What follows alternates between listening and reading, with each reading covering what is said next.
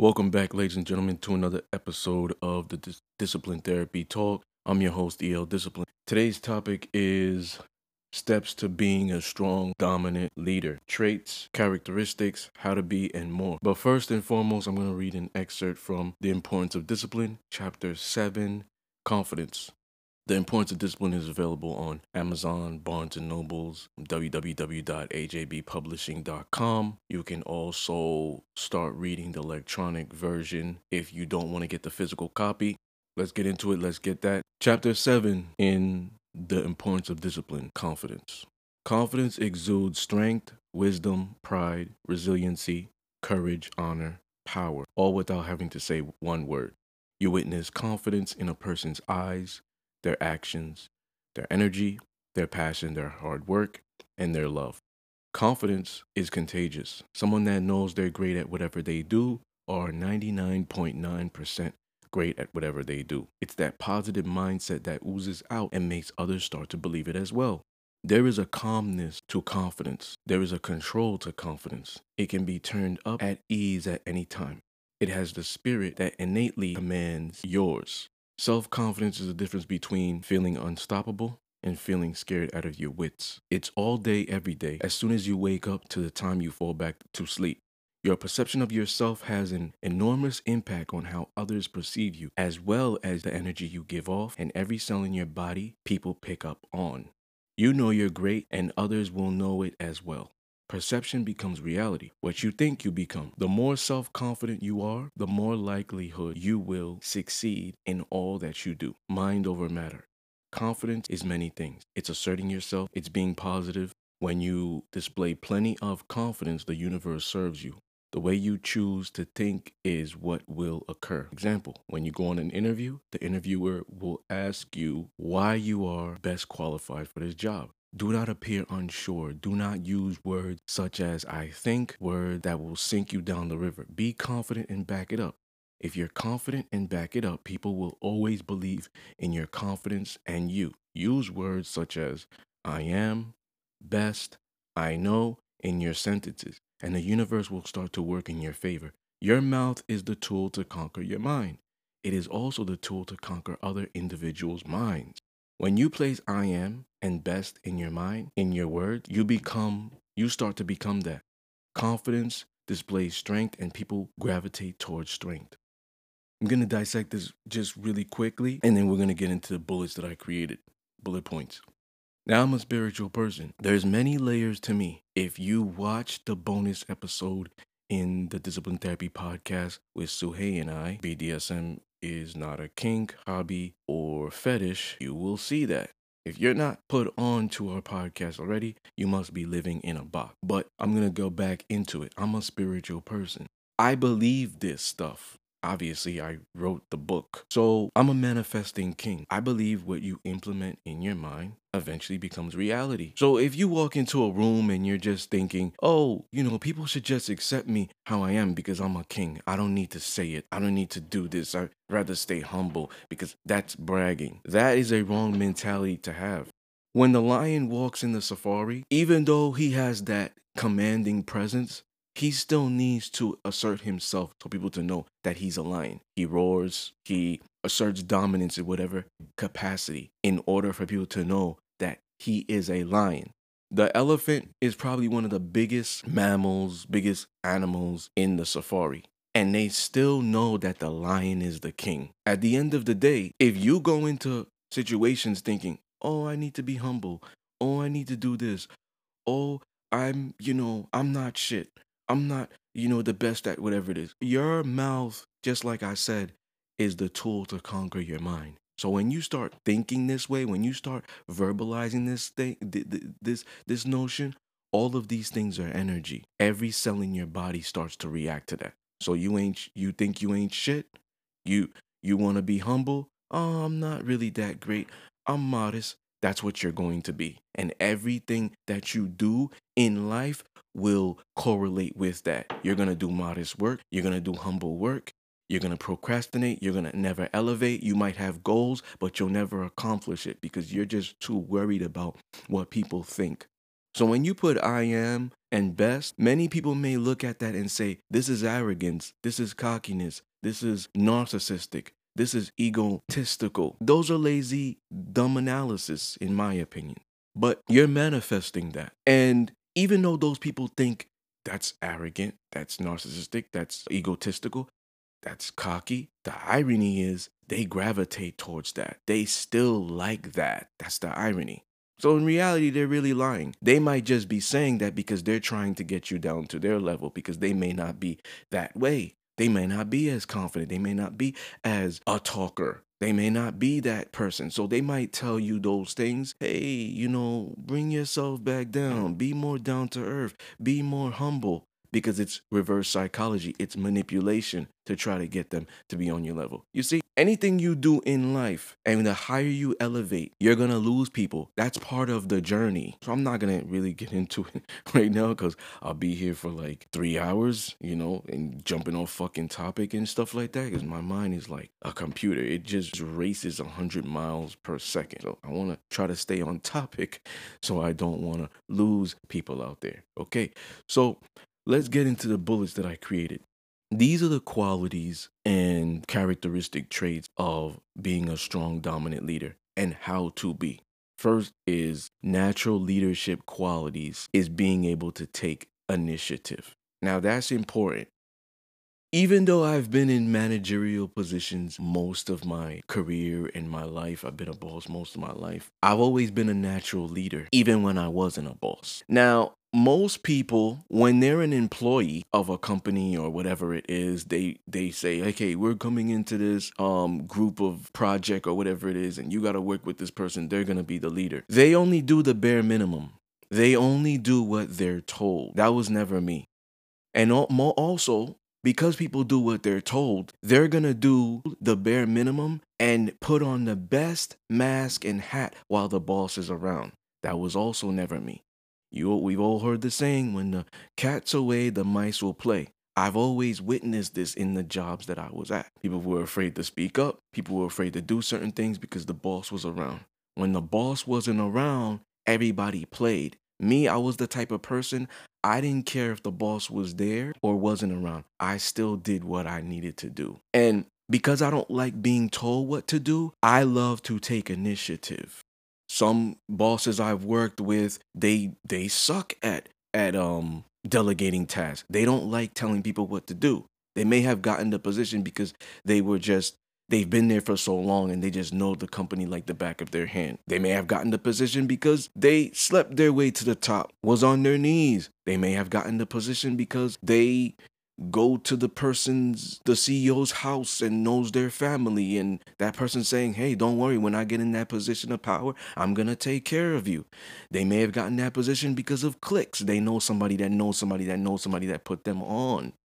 So there's all different reasons why people have gotten um posi- uh, a position or maybe they just work their ass off they're a workhorse they may not be as knowledgeable about the company but they work their ass off for me, I've always took initiative because I don't like being told what to do. I've been in with managers who don't know how to lead, don't want to lead, and that's always been great for me because I was always okay, show me what to do the first time and I'm going to always do that. I was always the type of person there was no work, I created work cuz I like to stay busy. My thing is I'm always running against time. That's my competition. I'm always running against time. I hated sitting around. That's one of the reasons why I left the gym.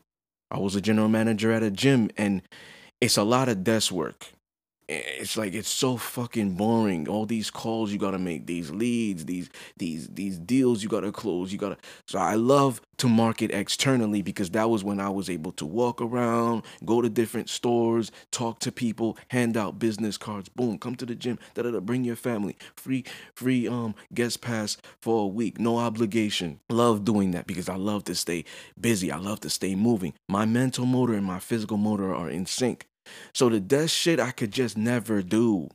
I hated it because to me it's like, see, time is non-existent to me, and I don't want to stay here forever because I have more bullets. Time is not existent. So time is time. It just matters about how you move. My time could be different from your time.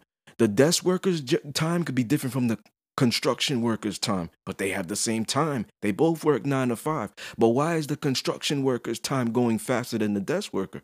Because he's probably more productive. And I've always looked at it that way. So I always like staying productive. So when I'm in a job and, you know, nothing's there to do, I'm to look at it like, damn, it's to be a fucking long day. And I hate that. Me, I'm all about my money. Time is money. So when I'm in, I'm trying to get in and out. I don't gossip. I don't do all that shit. Blah, blah, blah. Yo, let's hang out after work. No, I'm straight business. I'm straight cordial, professional. When I'm in the job and there's nothing to do, I make things to do. For example, the gym. The shit was boring. Making these protocol, 50 calls, 60 calls a day. Do this, gotta get 15 leads. Man, I was I was exceeding that shit. 75 calls, 20 leads a day. I gotta close two deals. Boom, I closed four to five deals. But there were times when I'm making those calls, I said, okay, I'm gonna plan. Yo, for the first two hours, I'm gonna bang out these calls. I'm gonna do like half of it, like 20 or 30. Then the rest, I'm gonna get up, stretch, go talk to members and stuff like that. Cause I can't do that desk shit. This is me taking initiative. Same thing when I worked as a stock guy before I applied for management and got the position after I graduated college. There weren't things to do. I found things to do. Wrote a list. Oh, this this this uh this aisle is out of stuff. Went in the stockroom, started, you know, creating um just a, a U-boat of product to pack out to keep myself busy. That has always been me taking initiative.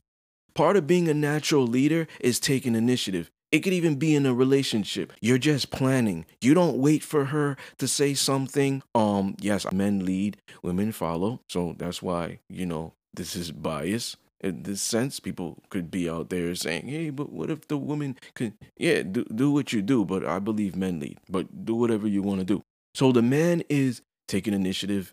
He's, hey, I made reservations over here. I know you're you're not doing anything this day. You're free from work. I made reservations for dinner here. That's part of being a leader, taking initiative, not worrying about, hey, baby, where you want to go eat today? Hey, you know, what do you want to go do today? Okay, next bullet. Holding yourself accountable. That's important because as a leader, you always want to set a good example. You never want to be a hypocrite because people don't respect those type of people. So you always got to hold yourself accountable. Next one, don't be afraid to admit that you mess up. This is also part of leadership, being the uh, epitome of what leadership is. Being observant, having great eye discipline. You're able to manage different set of tasks efficiently. You're able to see things be- before they happen. You're proactive. Hey, you nip it in the bud. You're able to see certain strengths and weaknesses. Confidence, handling pressure adequately, being a decision maker, having the ability to resolve disputes. That's important. Give solutions to problems. You can empower. You bring out the best in people. You will take on all the load or responsibility if needed. You're a planner. You're not afraid to hold people or the people in your own circle accountable. You're a protector. A leader sets the tone and inspires others to follow them in whatever they do. A leader has the ability to train and coach others. A leader has great communication skills. A leader has a code or morals they stand by and are adamant about. A leader is a winner and can be very competitive, perhaps not with other people all the time, but competitive with themselves. They want to do they want to outdo themselves or be the best version of themselves than they were the day prior. Leaders exude positive energy, passion, and a will to succeed. And having a strong, dominant leader is part of that. They know how to delegate tasks completely and efficiently. Great leaders know they can't do everything alone. They're as good as the people around them, the people they surround themselves around, whether it's employees, whatever it is. So they handle the tough shit and they delegate the rest of the task to the other person or other people. People come to these leaders for advice all the time. Leaders can provide what they're demanding of you, whether it's honesty, loyalty, morals, or for example, if they made an employee sweep the floor, they've done it or they can do it. A great leader leads by example constantly, and this will inspire respect with others. A leader learns strengths and weaknesses of others and helps them strengthen those weaknesses, use those weaknesses to benefit them and you. I remember when I was a manager in retail, I had this older man who could not count money if his life depended on it. Now, instead of firing him, because money was always short when he was on the register, I sought out other talents he may have had. He was a beast with freight. He was a beast with stock work and packing out product and merchandising and marking things down. So I never put him on the register again.